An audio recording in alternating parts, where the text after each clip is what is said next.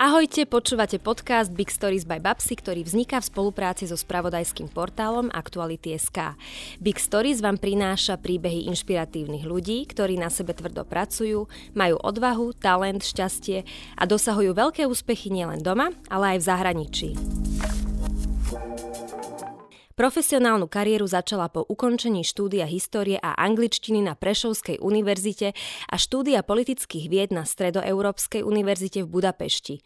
4 roky žila v zahraničí, v Tel Avive, kde pracovala v oblasti spoločenskej zodpovednosti a vo Washingtone, kde pôsobila ako senior dobrovoľnička pre medzinárodnú firmu orientovanú na svetových sociálnych inovátorov. Svojimi aktivitami podporuje oblasti vzdelávania, inklúzie, boja proti chudobe a tiež transparentnosť a zodpovedné podnikanie. Výkonná riaditeľka nadácie Pontis a priekopníčka sociálnej inovácie na Slovensku Martina Kolesárová je dnes mojou hostkou. Ahoj, vitaj. Ahoj, ďakujem za pozvanie. Ďakujem, že si prišla. Tvoja silná angažovanosť, pracovitosť a podľa mňa aj taký zmysel pre spravodlivosť ťa priviedli k práci, ktorá spája ľudí, ktorá hľadá systémové riešenia a tým pádom aj zvyšuje kvalitu nášho života. Bola si vždy tak e, veľmi zasadená za tieto hodnoty a bola si ako malé dievča napríklad e, tá, ktorá riešila problémy v triede a tá, ktorá sa snažila nájsť nejaký konsenzus? Nebola som príliš angažovaná, ale, zá, ale zároveň som veľmi vnímala uh, nejaké problémy, ne, nerovnosti, nezrovnanosti okolo mňa. Uh, takže asi stále som bola taký nejaký spájač. Uh, ja si pamätám, mm. keď mi, uh, keď mi aj písali, uh, na matúrach sa zvykne písať, že kto je aký na tie fotky uh, maturitné, neviem, či sa to stále robí, ale teda keď, keď som ja bola mladšia, tak sa, sa to robilo, tak, tak tam práve takéto, takéto typy charakteristik prevládali. Takže asi som niečo takéto zo seba vyžarovala, a, ale zároveň a, pochádzam z malého mesta, a, kde bola napríklad silná rómska komunita. A, bežne som sa hrávala s týmito de- deťmi, nevnímala som nás ako nejakých rozdielných, respektíve áno, vnímala som, že žijú v horších podmienkach, ale, ale čo sa týka nejakej interakcie, tak tam som to veľmi nevnímala. Zároveň aj v mojej rodine napríklad ženy z jednej a z druhej strany to nemali jednoduché, takže vnímala som nejaké nerovnosti, nezrovnalosti a to ma asi v živote dosť ovplyvnilo. Určite áno a potom aj tie zahraničné cesty. Nechceme byť úplne kritické určite v tomto podcaste, hoci by sme mohli byť a asi aj ty máš na srdci veľa vecí, ktoré by si chcela zozdieľať, ale u nás na Slovensku nie je tá občianská angažovanosť ešte taká rozšírená, ani dobrovoľníctvu sa možno až tak dobre nedarí, filantropia je tiež niečo, čo sa spája skôr so sviatkami, Vianocami. A ty si žila v zahraničí, v Tel Avive, potom aj vo Washingtone a tam si pracovala v treťom sektore, čiže mala si možnosť nahliadnúť do toho, ako firmy fungujú medzi sebou, e, čo to zodpovedné podnikanie znamená. A tak e, čo si sa tam naučila, čo si si odsledovala, ako naozaj tie firmy e, komunikujú s občanmi alebo s nejakými komunitnými projektami a zase naopak, ako sa to celé prepája so štátom? Mm-hmm. No, obe tie spoločnosti, jednak v Izraeli aj, aj v Amerike sú iné. Majú iné, vychádzajú z iných nejakých historických základov a, a majú svoje špecifika. Ja som v Tel Avive robila pre konzultačnú firmu, ktorá sa mm-hmm. venovala zodpovednému podnikaniu a keď som si hľadala stáž, lebo ja som cieľene hľadala stáž práve v tejto oblasti, uh, chcela som sa trošku preorientovať a toto som vnímala ako niečo zaujímavé uh, pre mňa, tak tých firiem alebo organizácií, ktoré sa tam tomu venovali, nebolo až tak veľa. Uh, takže, takže aj tam určite je čo naprávať. Zároveň Amerika, Spojené štáty americké sú známe tým, že tá komunitná angažovanosť tam je vštepovaná už deťom, už od malička, takže tam, tam tieto princípy nejaké zodpovednosti voči spoločnosti, voči komunite sú, sú silnejšie. Takže obe tie krajiny majú, majú niečo do seba. Čo ich spája je to, že v oboch krajinách je veľmi silná a kvalitná občianská spoločnosť. Je tam veľa mm. organizácií, ktoré, ktoré sa venujú riešeniu spoločenských problémov. Takže minimálne toto je niečo, čo, čo je rovnaké v jednej aj v druhej krajine. Aj u nás podľa mňa už celkom veľa sa toho deje, hlavne na poli neziskoviek a rôznych občianských združení. Vidíme, že vyrastajú aj uprostred betónových džunglí nejaké komunitné záhradky, takže podľa mňa celkom slušne vieme odkúkať tie trendy zo zahraničia. Na jednej strane sa nám nikdy nežilo lepšie, aj sa hovorí, že ten životný štandard je za tých posledných 70 rokov, 80 rokov asi najvyšší. Na druhej strane ale máme veľmi veľa víziev, ktoré musíme riešiť, či už je to klimatická kríza, obrovské ekonomické, sociálne rozdiely, tá spomínaná rómska otázka. Ty spájaš firmy, alebo vo vašej nadácii sa snažíte spájať firmy, ktoré zodpovedne podnikajú. Čo to vlastne znamená, to zodpovedné podnikanie? Čo všetko do toho spadá? Možno také, také jednoduché e, vysvetlenie je, že firmy robia niečo, čo je nad rámec zákona e, a mali by toho robiť čoraz viac. E, už aj spoločnosť to od nich vyžaduje a je to tak dobré, že v niečom pomáhajú štátu alebo pomáhajú tej občianskej spoločnosti, aby sa nám tu všetkým žilo lepšie. No a v tých konkrétnych nejakých príkladoch firmy čoraz viac pozerajú na to, ako sa majú ich zamestnanci, či sú v tej firme šťastní. Ono je to konec koncom veľmi prepojené aj s biznis biznisom samotným, pretože fluktuácia firme vôbec nepomáha. Eh, a zároveň angažovaní zamestnanci prinášajú zaujímavé myšlienky do tej firmy, ehm, pre viac sa prepájajú, čiže, čiže aj pre firmu biznisovo je to veľmi dobré. Zároveň eh, firma, firmy čoraz viac dbajú na životné prostredie, to znamená, ako, ako tie ich aktivity vplývajú na životné prostredie, na komunity, ktoré firmy obklopujú. Eh, zároveň sa pozerajú na zákaz zákazníkov. Takže to je to, je to čo, čo je podstatou zodpovedného podnikania. Idem nad rámec zákona a snažím sa, aby tá spoločnosť, v ktorej pôsobím, sa mala dobre a hlavne vnímam seba ako organizáciu, ako firmu, ako entitu, ktorá tu bude dlhodobo, ktorá má možnosť dlhodobo vplývať na, na tú krajinu. Mm-hmm. Čiže firma by mala byť transparentná, asi tam to všetko aj začína, nie? Že aby ľudia vedeli, čo tá firma robí, ako to robí. Určite áno, určite. Transparentnosť. Ja myslím si, že práve tá transparentnosť a to, aký máme my momentálne prístup ku informáciám, že už no, to firmy nevedia skrývať, ak sú aj nejaké niekalé aktivity, len keď si spomenieme tie filmy o tom, ako sa dlho prichádzalo na to, že vlastne fajčenie škodí zdraviu, mm. momentálne už také niečo, myslím, až tak nehrozí. Ak sa na niečo také závažné príde, tak, uh, tak sa tieto informácie o mnoho ľahšie šíria, to znamená, má to o mnoho rýchlejší vplyv práve na zákazníkov a na tie komunity, ktoré okolo firiem uh, existujú. Takže v tomto, uh, v tomto aj tá spoločnosť sa, sa nám mení a asi nás aj viac zaujíma, čo kupujeme, pretože pred takými desiatimi rokmi úplne stačilo, že firma nám ponúkla nejaký produkt, službu, nejaký emočný alebo funkčný benefit a bolo nám úplne jedno, že či uh, ten produkt, nejaká obľúbená kozmetika pochádza z Číny, že precestovala x tisícok kilometrov, že sa testovala na zvieratách. Čiže čo všetko si ako spotrebitelia teraz všímame a vďaka čomu sme lojálni značkám, pretože tá konkurencia je obrovská. Lepší sa to, akým spôsobom vnímame značky aj mimo samotného produktu. E, samozrejme, produkt musí byť kvalitný. To, to je niečo, na čom si dávame čoraz viac záležať, je to tak dobré. E, veľmi rozhoduje ešte cena, ale už čoraz viac e, my ako zákazníci, a máme to dokázané aj cez prieskumy, aj na Slovensku, vnímame to, čo tá firma robí smerom k spoločnosti. Až 91% ľudí, ktorí, ktorých sme spovedali v našom reprezentatívnom prieskume, povedalo, že očakáva od firmy niečo viac, niečo na nad rámec zákona, aby sa správala zodpovedne voči zamestnancom, voči, voči komunitám, voči životnému prostrediu. To znamená, my ako zákazníci to jednoznačne očakávame a zároveň aj my ako potenciálni zamestnanci e, firiem to očakávame od firmy, aby, aby bola zodpovedná. Mladšia generácia, mileniáli a, a ešte mladšia generácia to vyslovene vyžaduje e, na pohovoroch. Takže, e, takže áno, už to vyžadujeme, aj prieskumy nám to hovoria. Otázka je, ako sa nám to naozaj pretavuje do spotrebiteľského správania. Čo nám môže povedať, napovedať, že sa to mení k lepšiemu, je to, že nám tu vznikajú napríklad lokálne firmy v móde. Mm-hmm. Ja, na toto sa napríklad aj ja dosť zameriavam.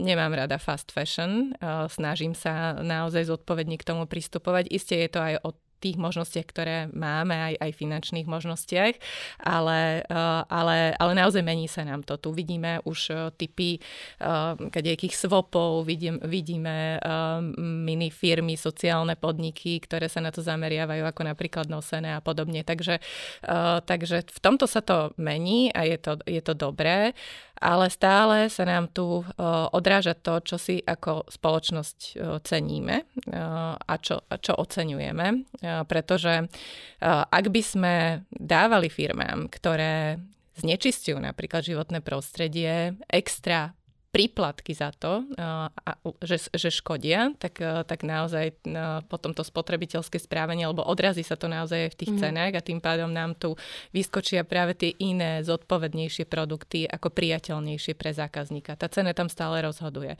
No a ja verím, že sa to bude lámať, že sa to bude lámať tým smerom a ono hovorí sa aj, aj o, o potenciálnych akoby daniach zvýšených práve pre tých, ktorí nie sú zodpovední voči spoločnosti.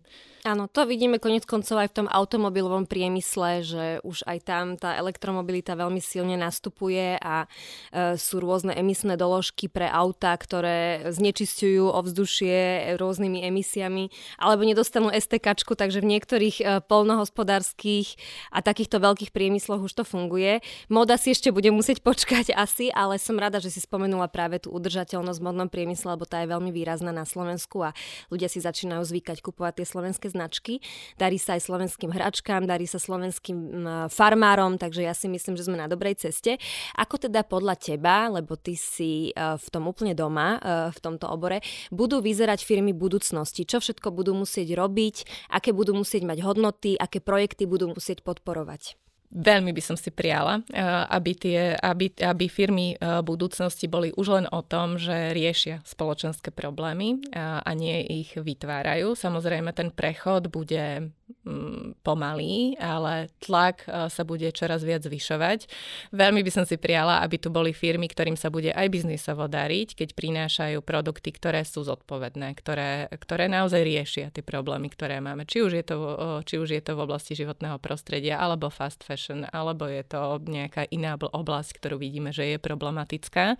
Zároveň by som si veľmi prijala, aby sme aj my ako spotrebitelia viac dbali na to, ako hodnotovo sú firmy ukotvené myslím si, že je to aj o nejakej kultúre, aj o, nejakej, o nejakom stave spoločnosti. Postupne sa týmto smerom vyvíjame, ale keď si zoberieme napríklad len ten príklad, ktorý teraz vnímam ja, najmä vo svojej bubline, otázka je, ako to prešlo. Máme tu hračkárstvo, predajňu hračkárstva, kde vieme, že majiteľ tohto hračkárstva veľmi zle komunikuje, vieme, k akým hodnotám sa, sa nejako on odkláňa. Akými, po, od, presne mm. odkláňa alebo prikláňa. Mm. On, uh, no a v mojej bubline je už tendencia napríklad nepodporovať toto hráčkarstvo.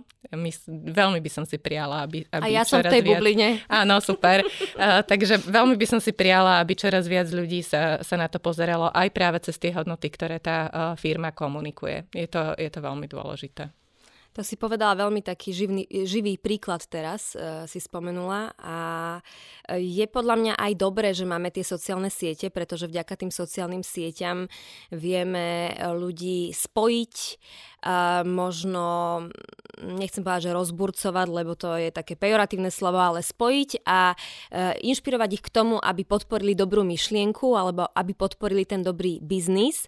Um, prečo si myslíš, že je dôležité spájať aj tie občianské iniciatívy s veľkými firmami a čo sa tie veľké firmy práve vedia naučiť od tých malých komunitných projektov, lebo veľakrát sa hovorí, že ten tlak musí z dola, že tá ryba smrdí od hlavy a že tam to veľakrát nefunguje, takže nakoniec aj tak je to vždy na tých ľuďoch, aby zobrali tie opraty pevne do rúk a aby oni naštartovali nejakú pozitívnu zmenu. Mhm.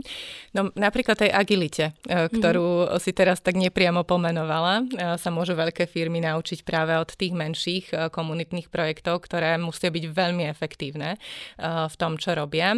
Zároveň ja som počula teraz také veľmi pekné uh, prírovnanie, že uh, už by sme nemali hovoriť o občianskej spoločnosti ako ne, o nejakom treťom sektore, ale práve, uh, práve tá občianská spoločnosť, alebo teda tá organizovaná občianská spoločnosť, to znamená organizácie, ktoré nám tu riešia spoločenské problémy, by mali byť takým spájačom a prepájačom verejného sektora a firiem a mali by vnášať tie hodnoty, ktoré komunikujú práve, práve do týchto sektorov. Takže to sa mi tak veľmi, veľmi páčilo. A myslím si, že aj, aj ten taký nejaký hodnotový prekryv uh, je jedna z vecí, ktoré sa môžu, alebo ktorými sa môžu práve tie veľké firmy pri tých komunitných projektoch uh, inšpirovať.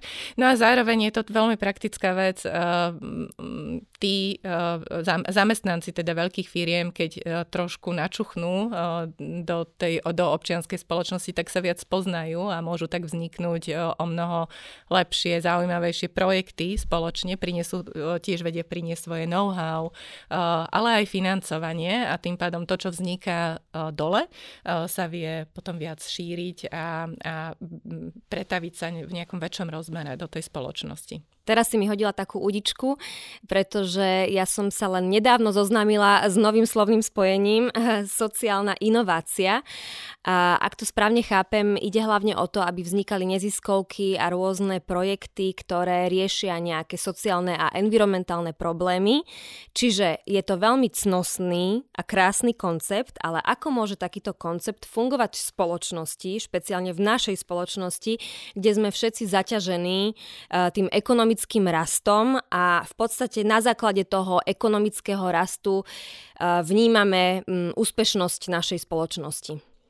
Sociálna inovácia má priniesť nové riešenie pre mm-hmm. spoločenský problém, identifikuje to, čo je naozaj, uh, to, to, čo sa dá vylepšovať uh, a to je na, na nej krásne. Hlavne to, že ide veľmi do hĺbky a identifikuje, alebo teda to riešenie na, nachádza cez problém.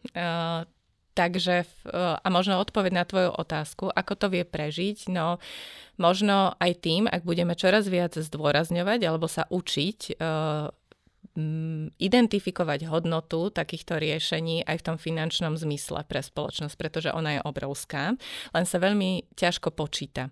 Ak máme prepočítať e, nejaký ekonomický produkt, keď, sa, keď sme v tej rovine inovácií, tak ja neviem, máme tu produkt ako lietajúce auto, mm. tak vieme veľmi rýchlo vypočítať, že koľko financí prinesie predaj x kusov takéhoto lietajúceho auta. Hej, či už na daniach, alebo tej samotnej mm. firme, množ, cez e, výplaty zamestnancom a tak ďalej. Pri sociálnej inovácii je to o niečo ťažšie, pretože tá cieli napríklad v, v oblasti vzdelávania, ak učíme deti kriticky myslieť, alebo učíme deti byť podnikaví a oni to potom neskôr v živote pretavia do, do nejakej hodnoty. Je Čiže veľmi... výsledok vidíme o 10-20 rokov. Presne tak a je veľmi, veľmi komplikované to pre, prepočítavať, ale sú na to metodiky, dá sa to. Robili sme to aj my pri projekte pre podporu nepočujúcich detí.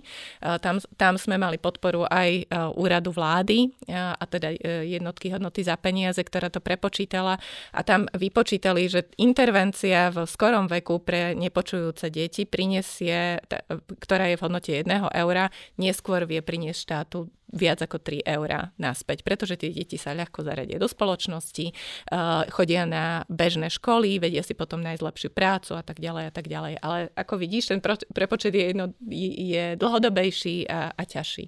Áno, to je to, čo firmy vždy čakajú napríklad od PR, hej, že PR e, prinesie tie marketingové výsledky merateľné, pritom e, imič nejakej značky budujeme aj 20-30 rokov, kým začneme vnímať, že naozaj sa jej darí a že ľudia si na ňu zvykli, že sú lojálni, že to kupujú.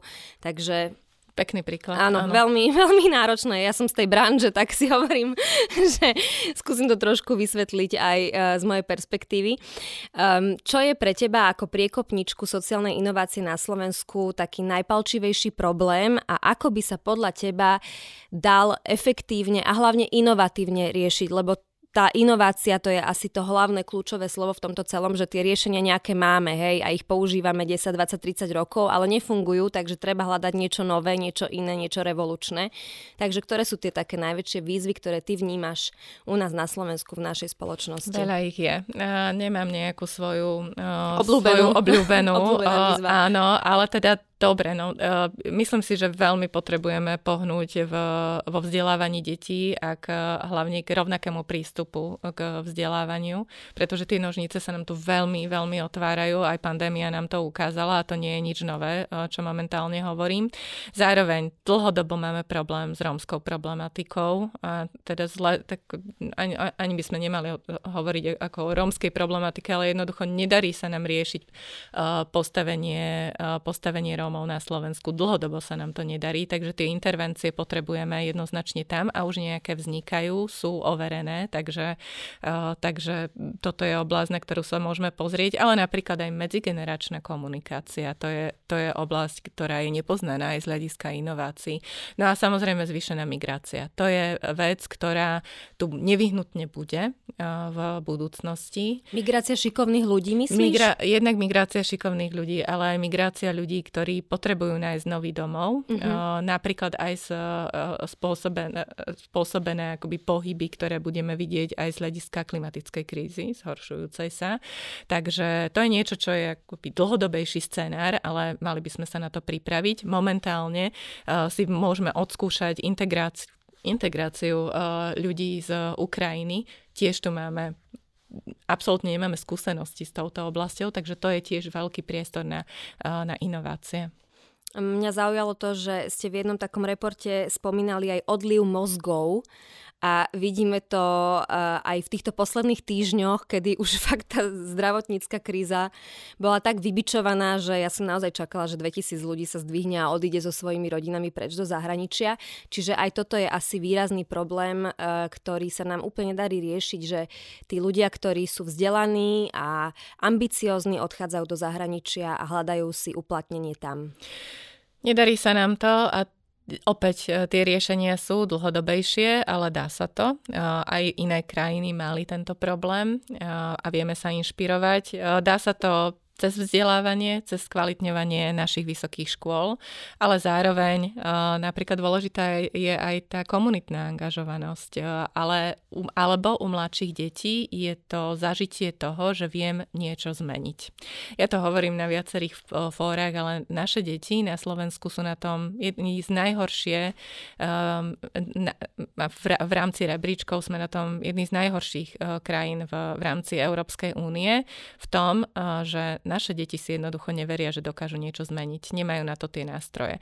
A naša vízia je naozaj pomáhať, podporovať podnikavosť detí, um, nejaké projektové zmýšľanie v regiónoch, uh, aj mimo Bratislavy, dať im do ruky tie nástroje, umožniť im, aby vedeli identifikovať nejaký problém vo svojej komunite a začať ho riešiť. Myslíme si, že takýmto spôsobom tie deti si vytvoria komunitu, väčší vzťah uh, k tej komunite, v ktorej žijú, k tomu mestu a možno, možno niekedy v budúcnosti sa im nebude chcieť odísť, pretože budú mať, budú, budú vedieť, ako veci meniť aj u nás na Slovensku.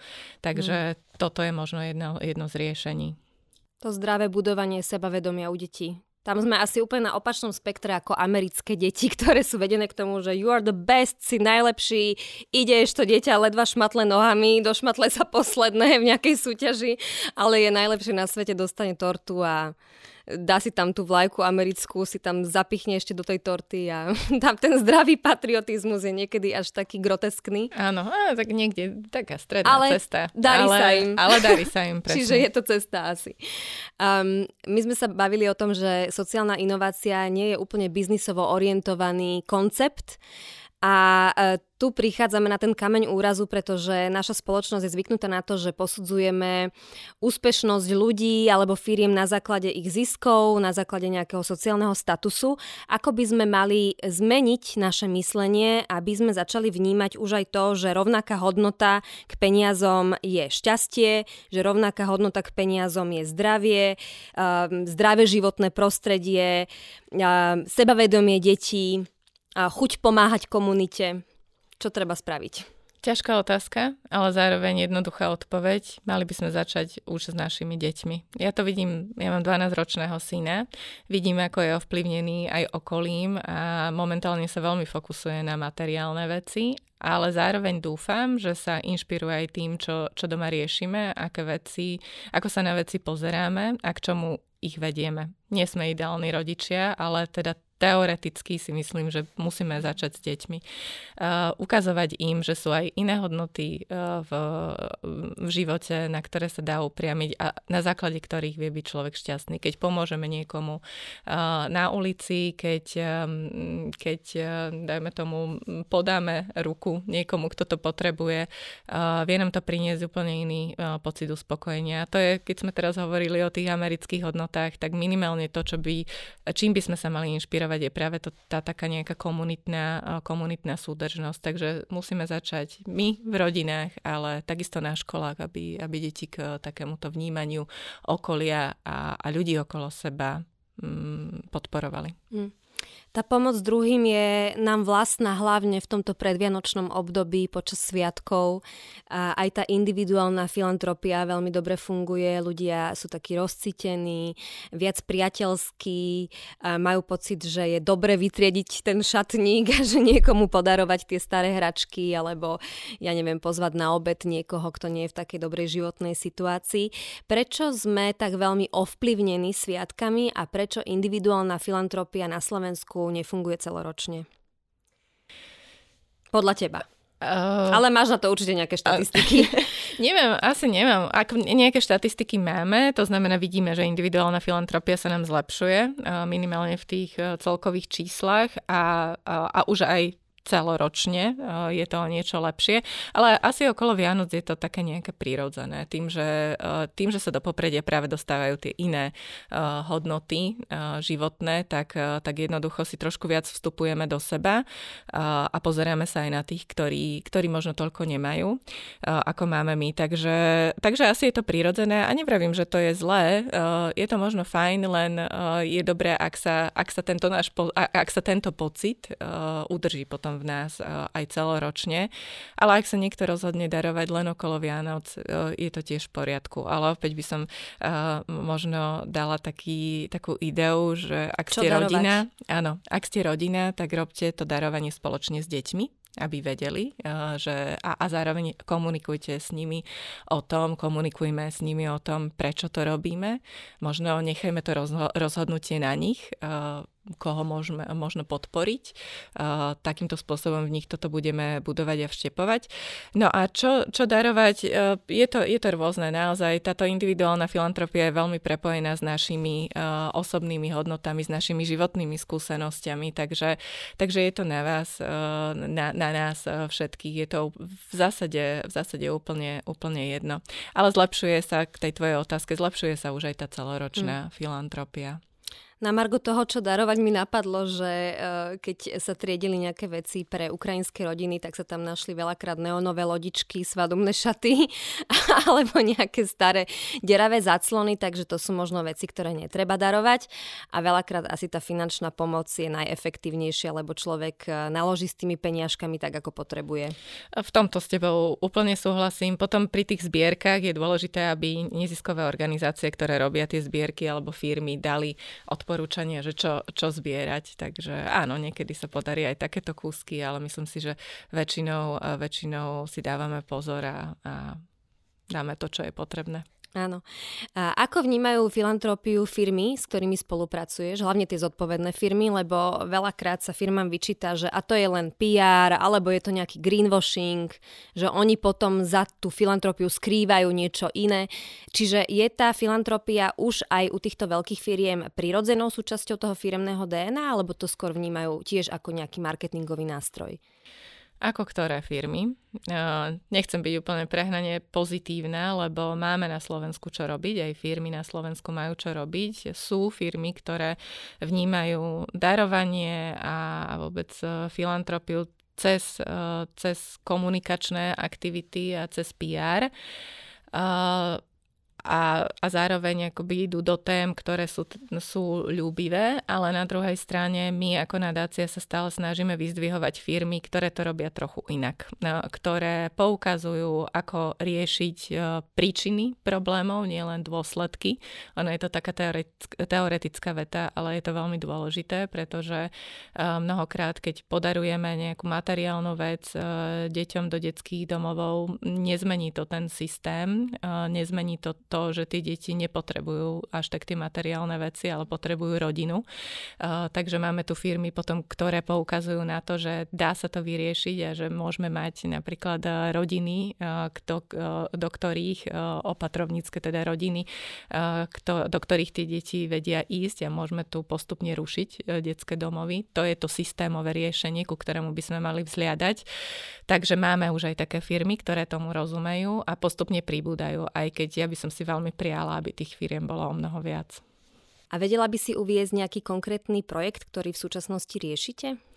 Riešime projekt, možno príklad presne na to, čo som pred chvíľočkou povedala, ako sme sa to aj my, ako sme sa aj my v rámci nadácie v spolupráci e, s firmou, s ktorou riešime projekt Srdce pre deti, snažili reflektovať to, aby, e, aby sme mm, nielen charitatívne e, podporili alebo finančne podporili, materiálne podporovali rodiny, ktoré sú v rámci projektu v rámci projektu podporujeme rodiny, ktoré uh, sú, ktorým chýbajú finančné prostriedky často na základné veci, alebo sú to potom rodiny, kde je uh, zdravotne znevýhodnené dieťatko uh, do, um, od teda 0 do 18 rokov. No a práve tam sme rozmýšľali, lebo keď sme sa pozreli na nejakú dlhodobú trajektóriu toho, projektu, tak sme zistili, že finančné prostriedky, ktoré sa tam vyzbierali, keď sme to videlili vlastne počtom ľudí, počtom rodín, ktoré, ktoré boli v tom projekte, tak sme zistili, že jedna rodina v priemere dostala nejakých cca 60 eur. Eh, boli to veci v materiálnej podobe, ale tá situácia tej rodiny sa zmenila naozaj len krátkodobo. Takže sme zvažovali, ako vieme ten projekt trošku pozdvihnúť, zmeniť, aby, aby ten dopad bol dlhodobejší. Takže tam sme sa rozhodli podporovať najmä vzdelávanie detí, napríklad zdravotne znevýhodnených, vzdelávanie vzdelávanie aj rodičov, pretože e, napríklad takýmto e, zdravotne znevýhodneným deťom sme platili pobyt e, v nejakých rehabilitačných centrách. Je to fajn, pomôže to, ale čo nám prišlo ako efektívnejšie, bolo sústrediť sa na rodičov, podporiť e, vzdelávanie rodičov, ktorí by potom s deťmi vedeli celoročne praktizovať tie cviky, ktoré sa naučili práve v týchto, e, v týchto rehabilitačných centrách. Čiže toto je napríklad jedna z vecí. Alebo deťom ponúkame, alebo teda preplácame nejaké drahšie vzdelávacie hračky, cez ktoré sa rozvíjajú a vedie sa rozvíjať celoročne, nepotrebujú na to nejaké fokusované dvojtýždňové pobyty. Čiže napríklad takýmto spôsobom sa to dá. Áno, to je dobrá logika, aby človek mal z toho dlhodobý osoch. Ešte nám zaželaj niečo do nového roku 2023, lebo e, budeme vysielať tento podcast v decembri, takže je to už na mieste, aby sme si niečo pekné zaželali, tak e, čo by si našim poslucháčom e, chcela popriať a možno aj prečo. Veľmi by som chcela nám všetkým poprieť pekné Vianoce, ale zároveň ja som v poslednej dobe, a nielen v poslednej dobe, veľmi ovplyvnená tým, čo sa uh, deje okolo nás, uh, aj, aj teda v zahraničí. Um, a ako to vplýva teda na našu spoločnosť. Ja by som veľmi ja by som nám veľmi prijala, aby sme si, uh, aby sme podporovali uh, v našej spoločnosti lídrov a líderky, uh, ktorí sú múdri a citliví. Je to také klišé možno, ale ono je to hrozne dôležité, aby, aby, aby tie hodnoty, ktoré máme okolo Vianoc, nosili práve tí ľudia, ktorí riadia krajinu. Veľmi by som si to prijala. Ja sa pridávam k tvojmu želaniu a dúfam, že tie elity národa sa opäť vrátia a že budú tu ľudia, ku ktorým môžeme vzhliadať a inšpirovať sa nimi. Ďakujem ti veľmi pekne, že si prišla, že si nám porozprávala o vašich krásnych projektoch. Želáme veľa šťastia, zdravia a vám všetkým ostatným krásne Vianoce. Ďakujem, krásne Vianoce všetkým. Počúvali ste podcast Big Stories by Babsy. Teším sa na vás opäť pri ďalšej časti so zaujímavým hostom. Ak nechcete, aby vám nové časti ušli, sledujte kanál Aktuality.sk podcasty, kde nájdete viac inšpiratívnych rozhovorov.